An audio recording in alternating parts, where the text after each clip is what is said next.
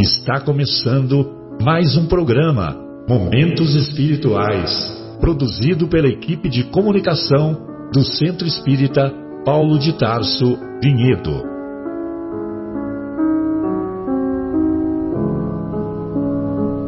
Se guardas contigo o estigma do sofrimento, indagando pela solução dos velhos problemas do ser e da dor, se percebes a nuvem que prenuncia a tormenta e o vórtice traiçoeiro das ondas em que navegas, vem conosco. Estudemos a rota de nossa multimilenar romagem no tempo, para sentirmos o calor da flama de nosso próprio espírito a palpitar e morredouro na eternidade, e acendendo o lume da esperança, perceberemos juntos em exaltação de alegria que Deus, o Pai de infinita bondade, nos traçou a divina destinação para além das estrelas.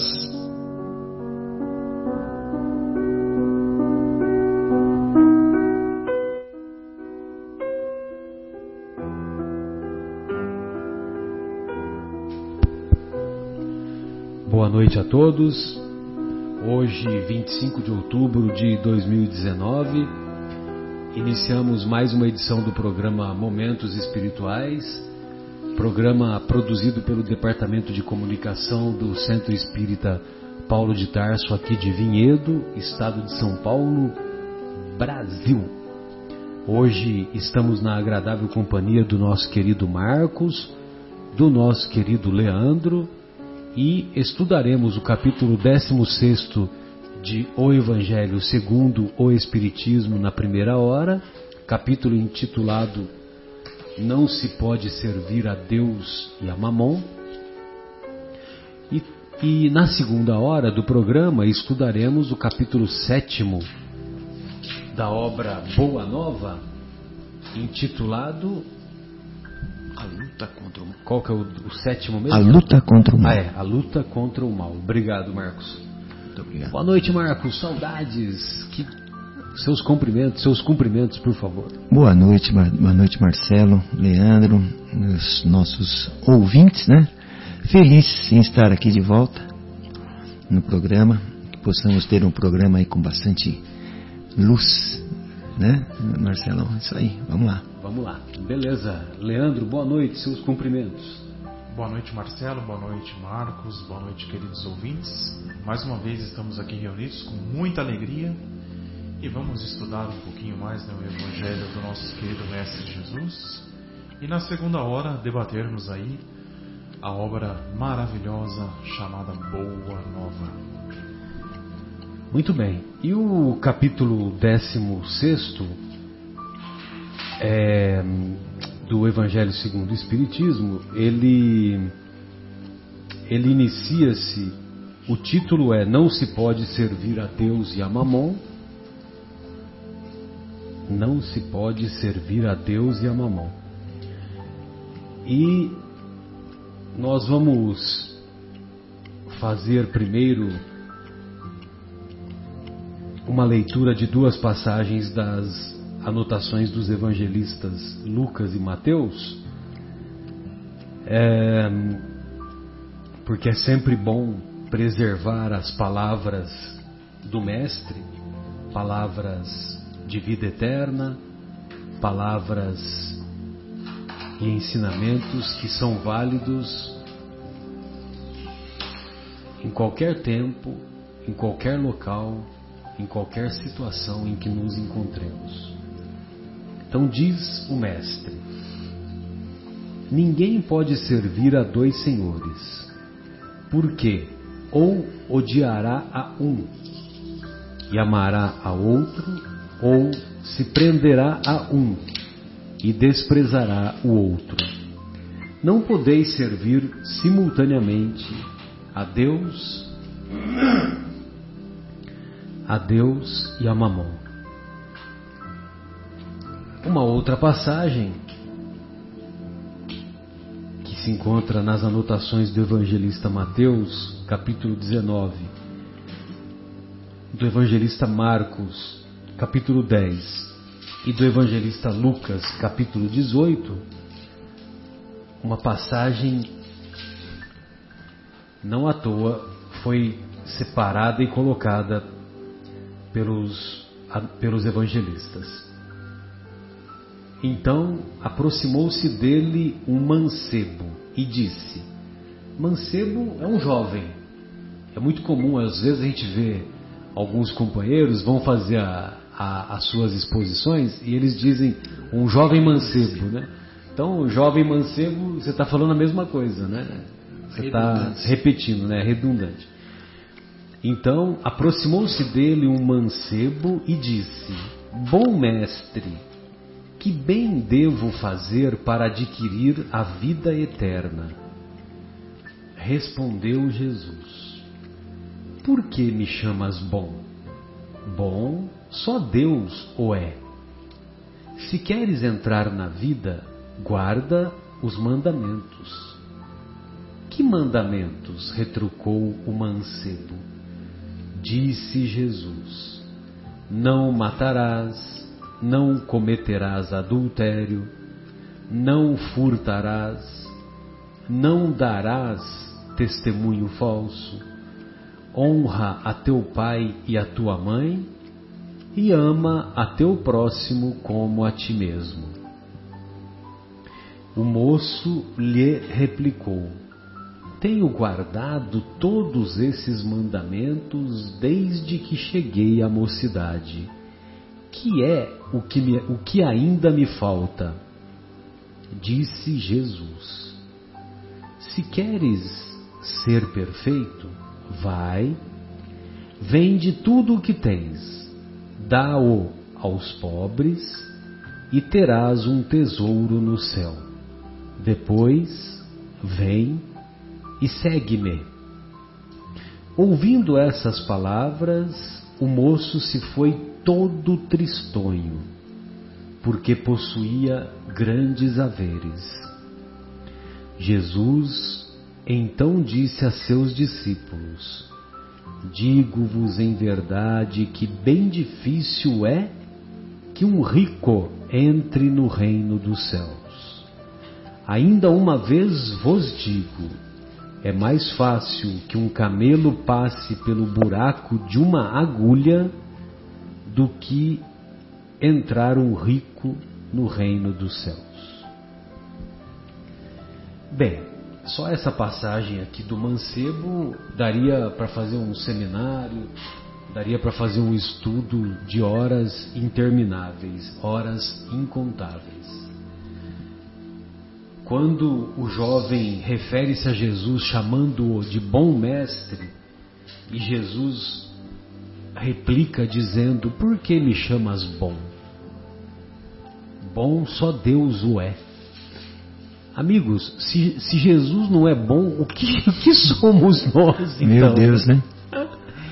Então, isso daí eu acho que já, já reflete né, uma, uma sabedoria por trás que eu vou fazer um breve comentário de uma possibilidade, né? Evidentemente que, lógico que nós não somos teólogos, não somos especialistas, né? Mas se Jesus disse bom, só Deus o é, é possível que ele estivesse se colocando na nossa posição. Porque, evidentemente, que quando ele, o Mestre esteve entre nós, ele já era o Cristo planetário. Sim. Ele já era um espírito de altíssima, altíssima, altíssima hierarquia que estamos longe de compreender essa hierarquia. Uhum. Mas para ele chegar ao ponto que ele já havia chegado, ele também percorreu os mesmos caminhos que percorremos. Verdade. É possível, inclusive, que ele também tenha errado lá nos primórdios. Sim. Lá nos primórdios. Evidentemente que depois ele certamente fez todo o caminho da busca da infinita sabedoria, da busca da infinita das infinitas aquisições de virtudes e certamente, senão ele não se tornaria um espírito construtor de planetas. Então, talvez, quando ele diz bom só Deus o é, talvez ele tenha feito essa distinção. Ou seja, Deus sempre foi soberanamente bom e justo. Sim. E, e, evidentemente, o coração de Deus, que nós não estamos mais distantes ainda de compreender, se caracteriza por uma pureza que também não é. temos nem ideia dessa, dessa é, pureza. É, tanto que Jesus, né, nas passagens bíblicas, ele muitas vezes é narrado ele orando, né? Muitas vezes. Ele ora. E nós, né? E nós? E nós? Se ele ora, ele ora a Deus, um espírito dessa envergadura, dessa envergadura moral, está sempre orando. Nós teríamos Pai. que fazer isso segundo a segundo. Segundo a segundo. Como diria é. a irmã Dulce. Né? E hoje nós oramos a Ele, né? a Jesus. É. E ele orava. A irmã Dulce, o Divaldo que conta essa história, né? A irmã Dulce, ela diz que quando ela respirava, ela, quando ela inspirava, ela falava Ou seja, ela orava o tempo todo, né? Essa que é a mensagem, né? E então, se Jesus orava respirando. Se Jesus, como você bem lembrou, né? É. De vez em quando era encontrado fazendo as suas preces, né? E nós? E nós? É. Muito bem. Aí então, depois que Jesus faz esse comentário, porque me chamas bom, bom só Deus o é, ele diz para o para o, o jovem: se queres entrar na vida, guarda os mandamentos. Aí já é um outro, uma, um outro raciocínio, né? Porque para o judaísmo, os mandamentos de Deus são ordens. Uhum. E ordens que devem ser cumpridas. É diferente da visão nossa ocidental de hoje, que nós consideramos, por exemplo, os dez mandamentos, ou mesmo o resumo que Jesus fez, né, que Jesus resumiu em dois mandamentos: uhum. amar a Deus sobre todas as coisas e ao próximo como a ti mesmo. Uhum. Se você ama a Deus e ao próximo como a ti mesmo, então você está englobando, tudo. englobando todos os dez mandamentos, porque se quem ama o próximo não vai roubar, não vai, não vai matar, não vai dar falso testemunho, vai honrar pai, pai e mãe, mãe etc, vai adulterar etc, né? e tudo mais. Uhum. É, então, evidentemente que Jesus quis resumir em dois mandamentos, os dez mandamentos em dois. Mas no judaísmo eles consideram como ordens. E se são ordens de Deus, devem ser cumpridas de maneira mais sagrada ainda, né? Vamos dizer assim. Agora, no, na visão ocidental, com o passar dos, dos séculos, nós fomos diluindo essas ordens e, e colocando assim no, na categoria de conselhos. Uma recomendação. Recomendações, entendeu? Orientações. E, e, aí a gente fala, ah, então qualquer hora eu vou seguir esse conselho, né? E. Uma hora eu faço, né? Pois é. Não é lei, né? Pois é. Pra gente. E aí, Olha só que interessante. Nós colocamos isso na conta de conselhos, né? E resolvemos recorrer a esses conselhos, sabe lá quando, né? Geralmente nós recorremos a esses conselhos quando a gente está em apuro, quando estamos em apuros, né? Quando a dor nos alcança, quando estamos diante dos mais variados desafios. Uhum. E tem um ditado lá em Minas acho que foi no programa anterior que nós comentamos, né? Ou um, um dos anteriores. Tem um ditado lá em Minas que o pessoal diz assim: é, quem não ouve conselhos, ouve tadinho, né? Ouve tadinho. tadinho. E eu aprendi esse comentário naquele estudo que é feito pelo nosso querido Aloísio Elias, lá do, de Uberaba aquele estudo do miudinho. miudinho.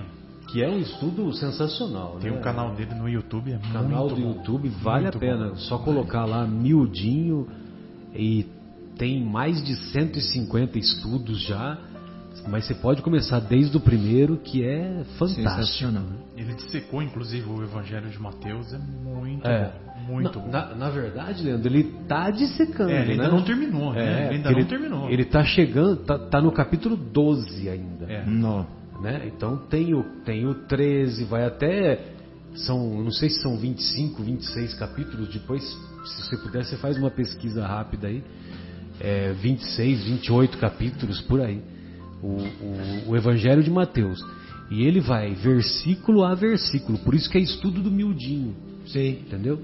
E, e é impressionante né, o estudo que ele faz, porque cada, cada versículo, geralmente ele escolhe uma, duas, três palavras, que são palavras-chave daquele versículo. 28. 28 capítulos, olha lá. O Evangelho de Mateus é composto por 28 capítulos. E aí ele pega essas três palavras e disseca essas três palavras e coloca o contexto daquele versículo, né, do que está ocorrendo naquele versículo, e também complementa com as obras do Chico, com as Ah, obras do Chico Xavier. Legal. É, é um, um estudo assim fantástico, muito meritório. Para falar a verdade, eu, eu gostaria de, de, de participar um dia ao vivo só para conhecer, né?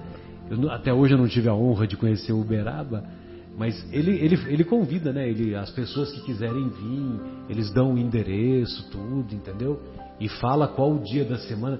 Eu não me lembro que não me lembro se é a quinta-feira que eles fazem a gravação. E, e aí depois é disponibilizado no YouTube na terça-feira. Ou quem sabe um dia a gente não pega um feriado prolongado, alguma coisa assim. E, e vai lá. Faremos uma caravana Uma até lá. caravana. É, isso aí. Bem, e aí então, é, veja você, né, que Jesus diz: guarda os mandamentos.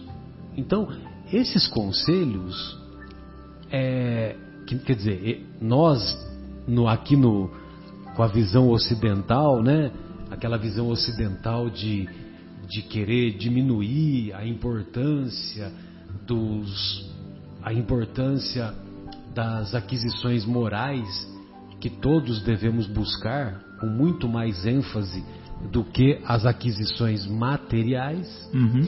Então, é, nós colocamos esses mandamentos na conta de recomendações, Uhum. na conta de conselhos.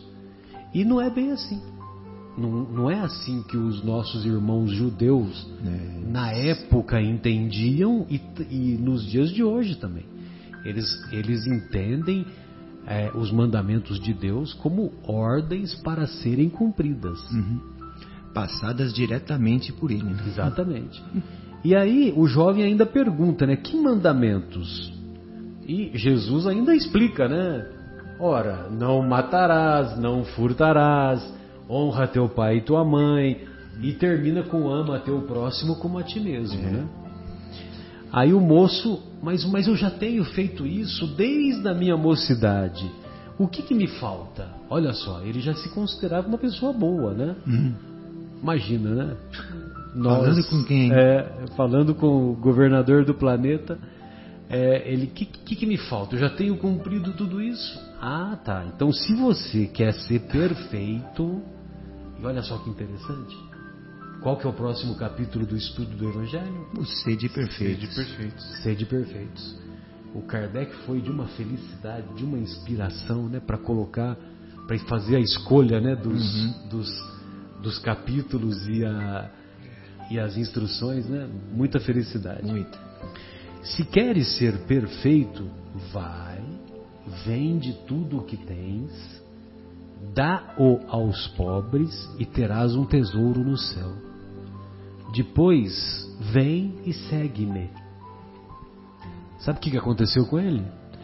Até agora Jesus está esperando ele voltar. Agora, Que cá entre nós, esse mancebo também não poderia ser um de nós? Sim, Qualquer um de nós. qualquer um de nós.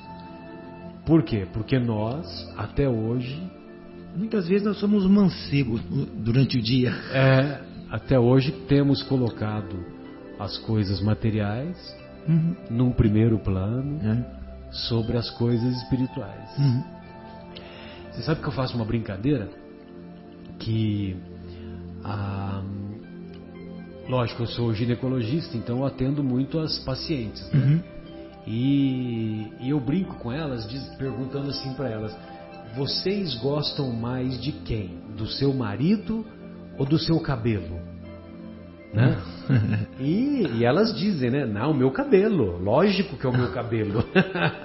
Como se nós não soubéssemos a resposta. É. Né? Muito bem. Aí eu falo para elas, olha, eu, eu fiz uma, uma relação outro dia e nós, maridos, nos encontramos na 19 posição. né? Porque em primeiro lugar tá o cabelo, depois, depois a unha, depois vem depois vem a unha, depois vem o conjuntinho, vem o sapatinho, Sapato. vem o estojo de maquiagem e não sei o que, não sei o que, não sei o que. Até que na 19 posição, né? Lá no escanteio, né? É que se encontra o marido. O marido. Muito bem. É. Mas faço essa brincadeira. É, faço essa brincadeira que agora eu perdi o meu, meu raciocínio. é, não, não.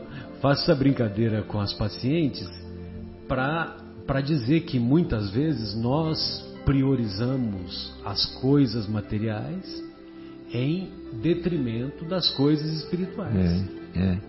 E, e o mestre, né, que sabia a quem se dirigia, sabia a quem falava, nos dá uma lição, né? E dá uma lição ao jovem também, porque ele foi justamente na ferida, né? Exato. Ele poderia ter falado qualquer outra coisa para ele assim, não, então parabéns, você está seguindo que as leis, então continue assim. Não, assim, ele já sabia que o que o rapaz já sabia ou tinha a percepção e já deu uma lição para ele também. Vende o que você tem, dá aos pobres e terá um tesouro no céu. Terá o tesouro no céu. É, é claro que. Aí depois vem e segue-me. E depois vem e segue-me. Quer dizer, é, um, é uma lição para a eternidade, né? É claro que ele quer que todos os ricos vendam os bens deles, né? vendam os bens conquistados e às vezes com trabalho, com honestidade. Não, não é isso. Ele só quis dar uma lição. Não se, não se prenda à matéria, ao material. Não se prenda aos bens terrenos. Exatamente. E justamente por quê? Porque ele auscultava, o mestre tinha essa capacidade de auscultar o que se passava no íntimo das uhum. pessoas uhum. E, e, evidentemente ele reconhecia essa, essa dependência das coisas terrenas que o, que o jovem era portador. Sim. E, e esse jovem, esse jovem, olha que na sua caminhada reencarnatória, ao longo dos séculos, ele se redimiu. Ele se redimiu. E ele depois tornou-se, ditou algumas obras, é, algumas obras espíritas pela mediunidade do médium João Nunes Maia, aliás, médium que eu tive a honra de conhecer, é,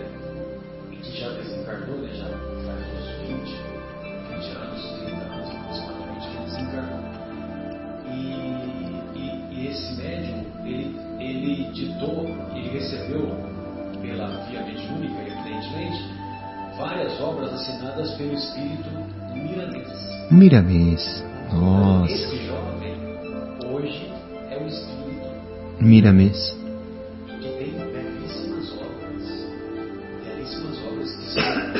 que foram ditadas através do médium é, João Luiz Inclusive comentando é, perguntas, né, questões do livro dos Espíritos. Inclusive também tem, tem um estudo na, na internet sobre isso. Exato. Uhum. Exato. É. Exato. Sabe que até, pegando um gancho disso, Marcelo, me desculpe aí. Não, eu acho que os que encarnaram para conviver com Jesus era, eram espíritos especiais. Né? Eram os espíritos especiais.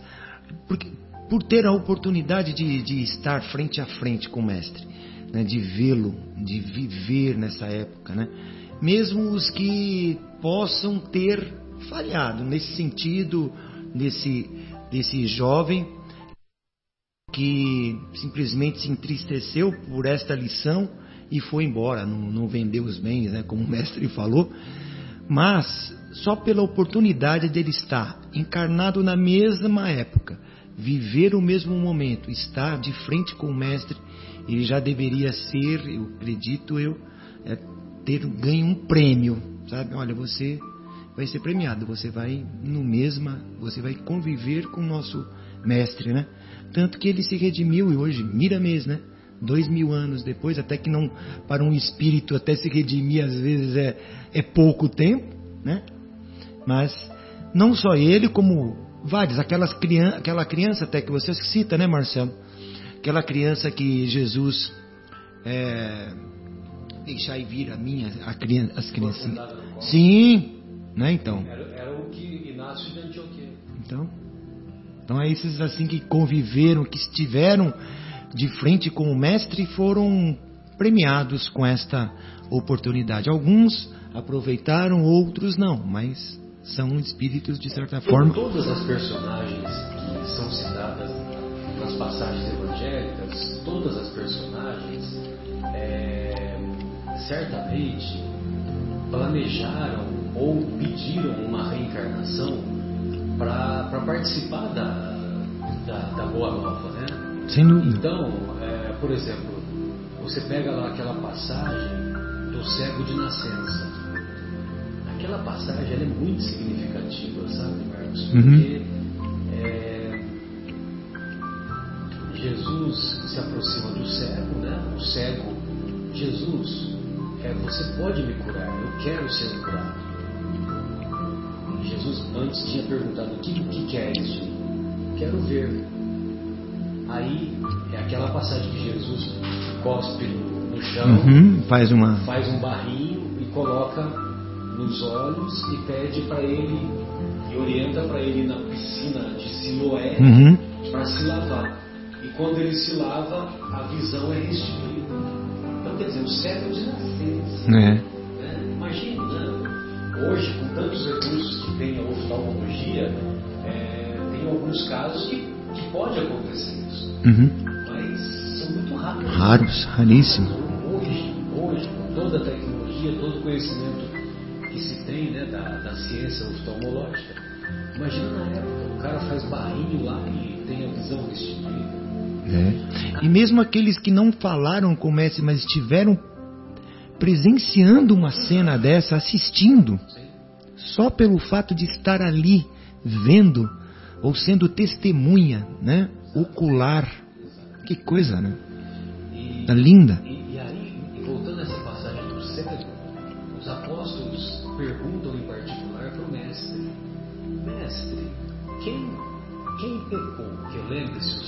Cego de nascença. Uhum. Cego de nascença. Para os nossos irmãos que não acreditam na reencarnação, se não acreditam na reencarnação, é porque existe uma vida só. Uhum. Certo? Uhum. Porque não tem outra possibilidade. Ou é uma vida só, ou são várias vidas. É, é. Tem, ah, nós vivemos sete vidas. Uhum. Ah, nós temos oito reencarnações. Não tem isso. Uhum. Ou é uma existência só, ou são incontáveis existências. E para os nossos irmãos que acreditam, ou melhor, que não acreditam na reencarnação, é, como explicar a justiça de Deus uma pessoa nascer cega? Uhum. Ou uma pessoa nascer com um defeito cardíaco? Ou nascer com um tumor no rim, por exemplo? Uhum. Né? Então, é, os apóstolos perguntam para Jesus, mestre, quem errou? Ele ou seus pais? Aí vem a resposta. A resposta é mais é mais contundente ainda, né? Vamos dizer assim, é mais impactante, melhor. Jesus diz assim: nem hum. ele e nem seus pais. Olha só que interessante. Mas isso ocorreu para que ele desse o testemunho. de testemunho. Para que ele desse o testemunho. Ele fala desse É. testemunho. Serviu para que ele, que ele fosse instrumento, né? Ou seja, ele, Ferramenta. o cego de nascença, ele pediu uma reencarnação, Uhum. ele pediu para participar da implantação da Boa Nova do Evangelho no planeta Terra, sendo uma personagem, e pediu essa existência desprovida da visão para que ele progredisse Uhum. para que ele progredisse alguns degraus mais rapidamente. E como ele tinha mérito, ele foi, foi acatado esse pedido. Você entendeu? Aí, Então, quer dizer, nem os, e lógico que é uma dor muito grande para os pais ter um filho cego de nascença. Sim, que é sim. Mas também é um aprendizado de que vai, os pais vão desenvolver a paciência, a coragem, a resignação. não, assim, tá, mesmo é, citando até é, o que você está dizendo, Marcelo, é, ele- ele- nem ele errou, nem os pais, né? Ou seja, Jesus diz que justamente isso, que ele escolhe, é, não, não que ele tenha escolhido, ele que tenha pedido, mas veio realmente para participar, para dar o testemunho né, nessa, né, neste milagre, né, é, como também poderia ter sido ele. Que Jesus explicou, quis dizer, não foi ele e não foi os pais dele. É evidente que não seriam os pais dele, deveria ser ele, se fosse de fato. Né. Ele poderia ter explicado o seguinte: olha, foi ele, porque em outras vidas ele pecou nesse sentido. Fez mau uso. Exatamente. Mas Uhum. Isso, mas Jesus aí diz: não, ele veio para dar o testemunho. Veio para, para testemunhar. Ele pediu para vir.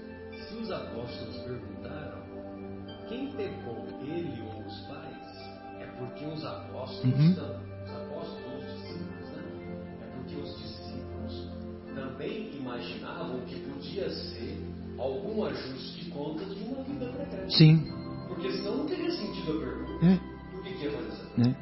Exato. Porque, exato. Talvez eles já tivessem recebido em algum momento do mestre esse esclarecimento, Esse esclarecimento. sobre Em né, segredo. a pluralidade das, da- da- das existências. Uhum. Né? Continuando aqui essa, esse comentário, é, depois que o, que o mancebo, que o jovem é, sai, ele sai todo tristonho porque ele havia, porque ele possuía grandes haveres, Jesus fala aquela célebre frase, né, que é mais fácil um camelo passar pelo buraco de uma agulha do, Do que que um rico entrar no reino dos céus. Agora, é lógico que realmente a prova da riqueza é uma prova, por incrível que pareça, muito mais difícil do que a prova da pobreza. Da pobreza. Uhum. Porque a prova da pobreza, como, como as pessoas não são muito expostas à tentação, elas acabam se resignando com mais facilidade e também por não ter muita alternativa. Se aproximam Né? mais de Deus. Também por não ter muita alternativa. Sim. E, e acabam, esses, esses nossos irmãos acabam, é, vamos dizer assim, tendo uma atitude mais resignada e, e essa resignação abre um espaço maior ou uma facilidade maior para elas buscarem dentro de si uma, uma, um- uma, uma melhoria no campo espiritual, vamos dizer assim. Sim.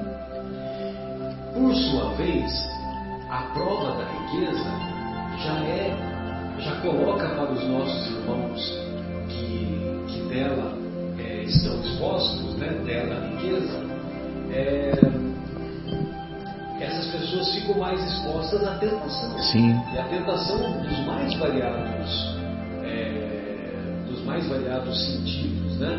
Ou seja, aprovação do sexo, a tentação do sexo, Sim. a tentação do, da, da, de acumular, acumular e acumular bens materiais sem conta, Sim. de acumular poder e desse poder muitas vezes humilhar as pessoas que, que com que você convive. Sim. Então, quer dizer, Hum. realmente é, é uma exposição muito mais difícil. Sim. Agora, isso não significa necessariamente que Jesus deixa claro. É difícil o rico entrar no reino dos céus. Mas não é impossível. Uhum. É difícil, mas não é impossível. Sem dúvida. Então, por exemplo, todos nos recordamos daquela condessa Paula, aquela, aquela passagem maravilhosa que tem no Evangelho segundo o Espiritismo. É, nós sabemos que é a condessa Paula, porque lá na obra O Céu e o Inferno ela é identificada. Mas no Evangelho, a passagem não revela o nome, só diz que é uma mulher rica, que ela leva a filha na carruagem para espalhar a caridade. Então, ela, ela, por exemplo, ela acumulava, ela juntava alimentos e visitava famílias necessitadas e levava os alimentos para aquelas famílias, levava roupas, levava é, amparo material para aquelas pessoas. Uhum. E não sei se vocês se lembram dessa passagem. Não lembro, não lembro. Não estou lembrando. Está lembrado? Que ela, que ela se fazia acompanhar da filha e, e ela e, e visitava essas famílias, né? E amparava. Aí depois elas se juntavam e, e, e, e costuravam, eh, costuravam para fazer novas roupas para preparar para o inverno que ia se aproximar, para beneficiar outras pessoas que, que, que seriam é, que teriam necessidade futuramente, etc. Sim, sim. Então, quer dizer, essa condessa, ela chegou lá no mundo espiritual numa situação muito melhor do que muitos, do que Sim. muitas pessoas que, que, vamos dizer assim, são consideradas pessoas pobres do ponto de vista material, Uhum. mas eram pobres, mas eram orgulhosos, Sim. eram arrogantes, É. não se resignaram, etc. E, e até porque é, nessa diferença entre espíritos, né? É, até eu acho que você já citou isso em, em países, até eu acho que o próprio Evangelho, se todos fossem igualados em termos de riqueza, em horas já, havia uma, já haveria uma diferença. Já haveria alguma diferença, porque alguns espíritos já estariam mais à frente de outros por uma questão de inteligência, por uma questão de esforço, de uma questão moral, enfim. Mas já haveriam diferenças. Então não existe igualar todos no planeta, todos ao mesmo na- a mesma distribuição de rendas, né? Como se diz. É impossível. Pergunta 811 de O Livro dos Espíritos. né? Então, você vê que isso, então, é, essa diferenciação é necessária e é preciso de ter o rico. É preciso de ter o rico. O rico leva dá emprego, trabalho, progresso, a necessidade. Estimula o conhecimento, Sem dúvida. estimula o desenvolvimento da ciência. tem uma responsabilidade social, né? É, muitos dão emprego. Agora, o que eles fazem no seu íntimo com a matéria, com como eles se prendem àquilo, que aí eles vão responder. Mas há necessidade de ter esse rico, né? E alguns realmente entrarão no reino dos céus. Aqueles que foram realmente bons e desprendidos. Poxa, Bill Gates, ele tem um dinheiro lá que ele nem sabe mais o dinheiro que ele tem, né? E ele, rec- recentemente, coisa de 10 anos aí, ele falou, olha, eu não preciso de tudo isso para viver. De tudo isso para viver. Então, eu vou fazer essa doação aí. Ele separou, acho que menos de 5% da fortuna dele, para ele e para os familiares, e o restante ele doou para as mais variadas instituições, pesquisa contra o câncer, pesquisa contra isso, contra aquilo, contra aquilo outro. Ele montou uma fundação também. Montou uma fundação. é. Poxa, Bom, quer dizer, ele está espalhando o progresso, espalhando. Esse, esse nosso irmão, certamente, lógico que eu não sei o que se passa no sei é, as, a, as, as, aquisições morais que ele, que ele já adquiriu ou não, e eu também não sou juiz de nenhuma consciência, né? Uhum. É, não devemos ser juízes nem da nossa própria consciência, quanto mais da consciência dos outros. Né? Uhum. É, mas certamente ele, algum bem ele está fazendo. Ele, quando ele chegar lá no mundo espiritual, ele certamente vai estar numa situação, é, numa situação íntima mais privilegiada. Né? É verdade. O Bill Gates, inclusive, ele tem hábitos muito simples, né? É, até o pessoal, o pessoal achou um escândalo, eu não achei nada demais, mas flagraram ele numa lanchonete comendo um hambúrguer de 98 centavos. nada demais, né? Mas uh, ele estava lá. Então, é. uma pessoa de hábitos simples. Sim, né? então, sim. Eu acho maravilhoso. Claro, exato. Né? Achou a pergunta aí, Leandro? Achei. Vamos dar uma olhadinha na pergunta 811.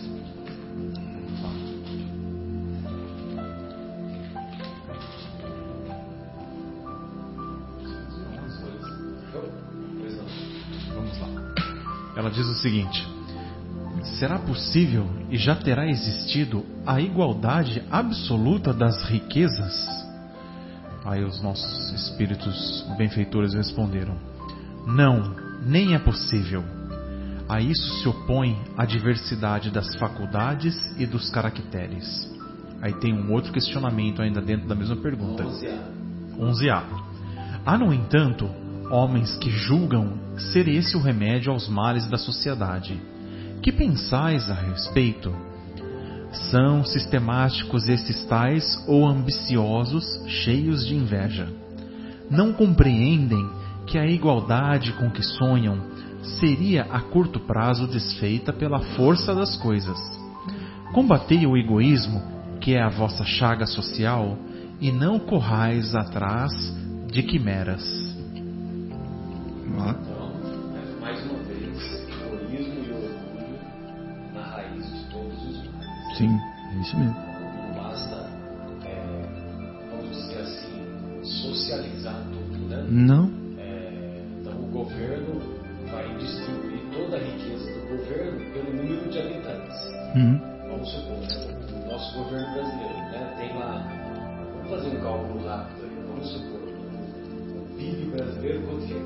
4 trilhões por ano? Por aí, né? Disso, Quase 4. Vamos, vamos, dividir aí, ó, 4 trilhões por 200 milhões de habitantes. É... Quanto que dá? 4 trilhões dividido por 200 milhões. Dá pra fazer? 4 trilhões dividido por 200 4 trilhões é zero pra caramba, nem cabe na calculadora. 4 trilhões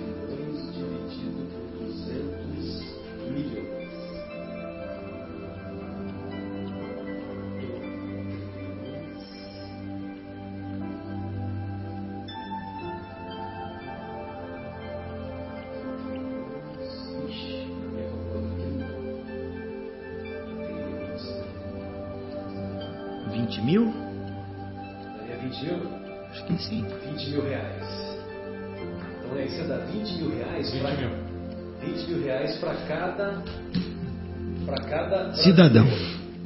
Certo? Uhum. Muito bem. Em 24 horas, eu tenho certeza, talvez até menos de 24 horas, eu tenho certeza que vai ter um que vai ter 40 mil e outro que vai ter 10 mil. É. Exato. Isso, por que, que- por que, que se modifica? Pelas características. Características de cada um. Tem pessoas que são mais inteligentes, são pessoas que são mais, é, mais afeitas né, na, na prática do bem, da multiplicação. Persuasivas Isso, até, enfim. Mais persuasivas. E isso, isso vai se mudar. Em cu- curto período, é isso mesmo. Portanto, assim, essa questão do socialismo, como às vezes é colocado em os países, não é assim, vou fazer uma observação que não tem Sim. muito a ver, né? Mas os países socialistas já são poucos no mundo, né? Porque não, sustenta né, essa O questão. conceito é um conceito equivocado. Equivocado. É um Equivocado. conceito que, que, que desestimula as pessoas ao trabalho. Sim. Porque se o governo vai me dar tudo, para que, eu vou trabalhar? Uhum. Uhum. Uhum. Então, senão logo, logo vai ter lá o, o Vale, é, como é que é que nós temos aqui no nosso país? Nós temos o Bolsa Família, né? Que, que eu, eu acho o Bolsa Família, eu acho um programa legal. É legal. Só que Algumas o que Bolsa necessitam. Família, ele deve se caracterizar não pelo aumento do número de pessoas que entram no programa Bolsa de Família, mas pela diminuição. Sem dúvida. Pela diminuição. Que aí você vai ensinando as famílias pescar e não a pegar o peixe. Uhum. Ele tem que ter um fundo, um caráter educativo. Educativo. Exatamente. Muito bem, amigos. É, nós separamos aqui uma mensagem da obra Vivendo o Evangelho a respeito desse tema e, e nós gostaríamos de fazer alguns comentários, né? E além disso, só comentando aquilo que eu havia falado no início, que a- as, as nossas queridas mulheres elas gostam mais dos cabelos do que do próprio marido, o que eu quis dizer é só para é, é no sentido de que nós colocamos as coisas materiais acima das coisas espirituais. Não é, é nesse sentido né, que eu quis fazer essa brincadeira, obviamente. Né? E lógico que isso não é privilégio das mulheres. Né? Nós, homens, também fazemos e muitas vezes fazemos até mais desastradamente, colocamos as coisas materiais acima das coisas espirituais ah, com muito mais frequência. Antes de ler a, a mensagem aqui da obra Vivendo o Evangelho, no- na obra Boa Nova, no capítulo anterior, o Tadeu estava conversando com o mestre e ele perguntou assim: De que modo, porém, se há de viver como homem e como apóstolo do reino de Deus na face deste mundo? O Tadeu perguntou para o mestre, né? Aí, olha só o que, que o mestre responde. Em verdade, ninguém pode servir simultaneamente a dois senhores. Ó, ele está explicando o servir a Deus e a Mamon. Fora absurdo viver ao mesmo tempo para os prazeres condenáveis da terra e para as virtudes sublimes do céu. Entendeu? Ou seja, não dá para fazer as duas coisas ao mesmo tempo. Buscar os prazeres condenáveis, né? Uhum. Dinheiro, sexo, poder, beleza, tal, em detrimento das coisas espirituais, É. em detrimento da aquisição das virtudes morais. É. Não, até um outro comentário, acho que nós já falamos aqui no programa também. Alguns desses missionários que vêm, né, vêm nos ajudar, vêm nos, nos fazer o mundo se modificar, né, eles nem vêm com uma beleza assim, né, toda, né, aquele, é, aquela beleza, beleza mesmo, um corpo maravilhoso nesse sentido, beleza física, né, porque a beleza física também abre portas, né? as coisas se tornam mais fáceis e é muito mais fácil esta pessoa que antes tinha a ideia de ser um missionário de se desvirtuar, né? Até pelo que o Marcelo até acabou de ler, pelas facilidades, pela, pelo sexo, enfim, pelo poder, pela é uma pessoa, seria uma pessoa muito bajulada, né? Seria todo, qualquer coisa, não, é? Iria ser facilitada a vida dessas pessoas. E a gente percebe mesmo, porque fisicamente estes missionários, eles é, escolheram vir assim. Por quê? Para que, para que a, não, não, a beleza física não a atrapalhasse. Eu creio. Deve ser ba- basicamente por aí. Porque a gente vê que as pessoas bonitas, fisicamente, têm uma certa facilidade nessa vida, né? Quando entram, adentram em algum Sem dúvida, lugar, né? Enfim, numa seleção, enfim. Né? Só que por outro lado, isso também infla a vaidade, né? Sim, exatamente. E. Aí atrapalharia, digamos assim, a missão desses É missionários. isso, é por isso, por isso. É. Elas seriam tão bajuladas, tão querendo, todo mundo querendo agradar pela beleza, que a pessoa se desvirtua, ela esquece do que ela, para que, por que ela veio. Né? Então, de certa forma, isso também acho que veio as ajudar. Né? Até então, só um comentário bem rápido, a gente se lembra também de Paulo de Tarso, né? Quando ele ainda Saulo, quando ele era no livro Paulo e Estevão, quando ele ainda era rabino, né? Quando Emmanuel descreve fisicamente Saulo como ele era, né? Então, ele tinha porte atlético, né? Ele era forte, ele era imponente, né? Ele, ele era bonitão, bonitão, né? Boa pinta.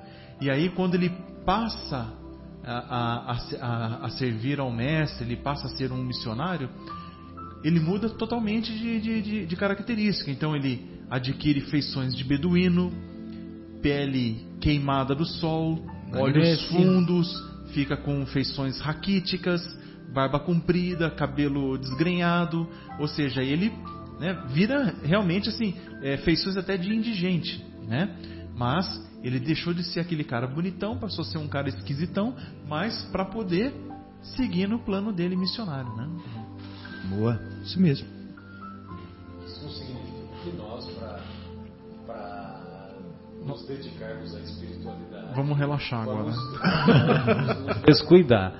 É não. compreensível isso para a época, sim, né? Sim, sim. Mesmo sim. porque quando ele deixa quando ele se assume como cristão, evidentemente que ele é, perdeu as regalias que ele era portador, né? Uhum. Inclusive perdeu a riqueza que ele era possuidor.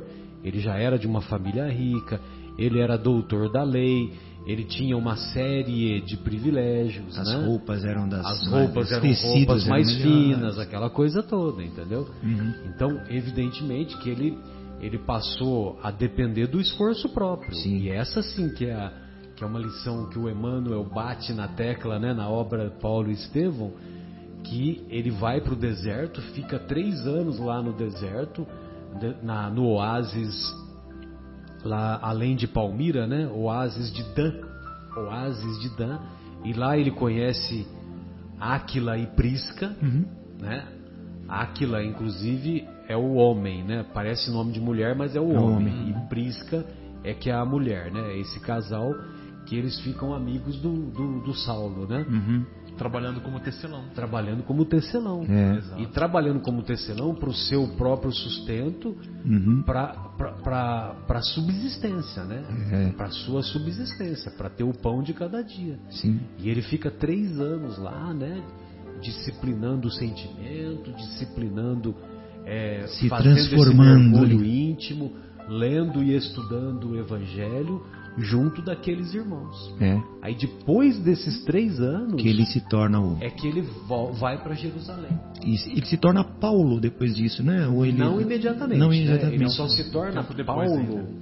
Ele se torna Paulo bem depois, né? Bem depois. Que ele quando- converte de fato. quando ele quando ele é, ele encontra o, o Sérgio Paulo que foi o mesmo que foi é, que foi curado pelo Estevão Pelo Gideão, Ah, é. sim. E na cidade de Neopafos. Neo, Neapafos. Neapafos, Neapafos. isso mas aí já, já, é- já era o Saulo né Ele, Uhum. ele vira Saulo ali. ele vira Paulo vai Paulo ali, é, é, aí exatamente ali, nesse nessa época Você vê que ele, ele, ele deixa as coisas materiais também quando ele deixa de ser o vaidoso, né? Porque já não havia mais a vaidade. Por isso que ele até perde toda essa beleza física dele, porque para ele não se importava mais com nada nesse sentido, né?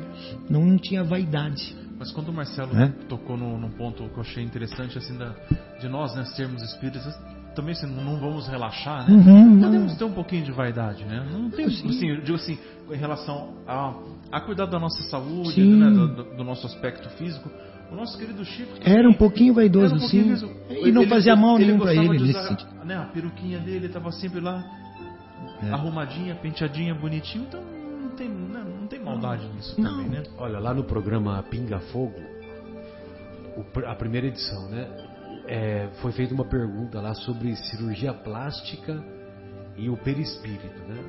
Aí o Chico aproveitou-se da ocasião e ele disse assim: Que mal há em a flor querer tornar-se mais bela.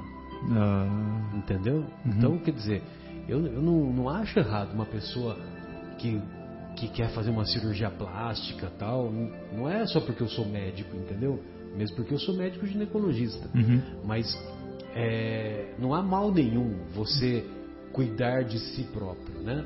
Agora, o que há mal é você ficar exclusivamente preocupado com Exato, isso. escravo né? né? Fazer 150 cirurgias plásticas, é, tá preocupado, tá preocupado ou preocupada com apenas com isso. Sim, entendeu? verdade. Agora você fazer uma ou outra correção sem é, ficar dependendo exclusivamente disso, uhum. E até lembrando, Marcelo, essa semana desencarnou o jornalista Saul, é, Saulo, Gomes, Saulo Gomes. Saulo Gomes, o grande idealizador do Pinga Fogo, né? 92 é um, anos, 92 anos. Isso. Um abraço carinhoso. Que esteja ele. na espiritualidade, seja bem recebido. Ah, eu acho que ele bem cumpriu a missão uhum. dele, né? Só um abraço programa, a todos da família do. Só dele ter cumprido esse, a idealização desse programa, esse programa é um marco histórico, né? Marco histórico. Tanto é que a até hoje, até hoje a audiência não foi batida, né? Não em porcentagem de televisões que, ligadas, realmente não. E olha que teve oportunidade. A Globo teve oportunidade de bater essa audiência e ficou muitos anos, né? Como detentora do, do de ser líder de audiência, até hoje é líder de Sim. audiência no, no, veículo, né? Uhum. É que hoje tem a disputa com a internet, né? Tá minando as, as televisões, né? As uhum. emissoras, né?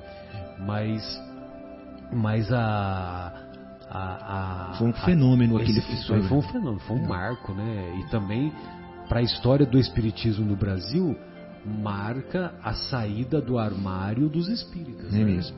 É. Os espíritas ficaram encorajados a se, a se auto a se autoproclamarem como espíritas, uhum. a arregaçarem as mangas, a participarem As mais reuniões eram mais públicas, eram é, mais aí, a participarem mais ativamente das atividades de caridade e atividades espirituais após esse, esse primeiro pinga fogo. Foi muito bom. Bem, bem, então só para nós encerrarmos essa parte, tem uma mensagem aqui assinada pelo Espírito André Luiz na obra na obra Vivendo o Evangelho, intitulada Sem Amor. Olha só o que o André Luiz diz. Ninguém está impedido de possuir algo. Qualquer, to, todos nós podemos ter ter, possuir bens, bens terrenos. Não há problema nenhum. Então nós podemos possuir algo poder. Mas o poder sem amor é orgulho. Podemos possuir autoridade, mas a autoridade sem amor é tirania. Hum. Podemos possuir prestígio, mas prestígio sem amor é vaidade. É vaidade. Podemos possuir influência, mas a influência sem amor é interesse. Olha só. Podemos ter cultura, mas a cultura sem amor é arrogância. Puxa. Podemos possuir, ter força, mas a força sem amor é destruição. Destruição. Podemos possuir defesa, mas a defesa sem amor é vingança. Podemos possuir direito, mas o direito sem amor é injustiça. O mesmo acontece com o dinheiro. Ninguém está impedido de ter riqueza, mas a riqueza sem amor é avareza. Que maravilha! Sensacional. É, sensacional. André Luiz é demais, né? Então vamos fazer a nossa pausa musical e retornaremos em seguida com o estudo do programa Boa Nova. Voltamos. Do, do estudo da obra Boa Nova, né? Desculpe. Voltamos já já.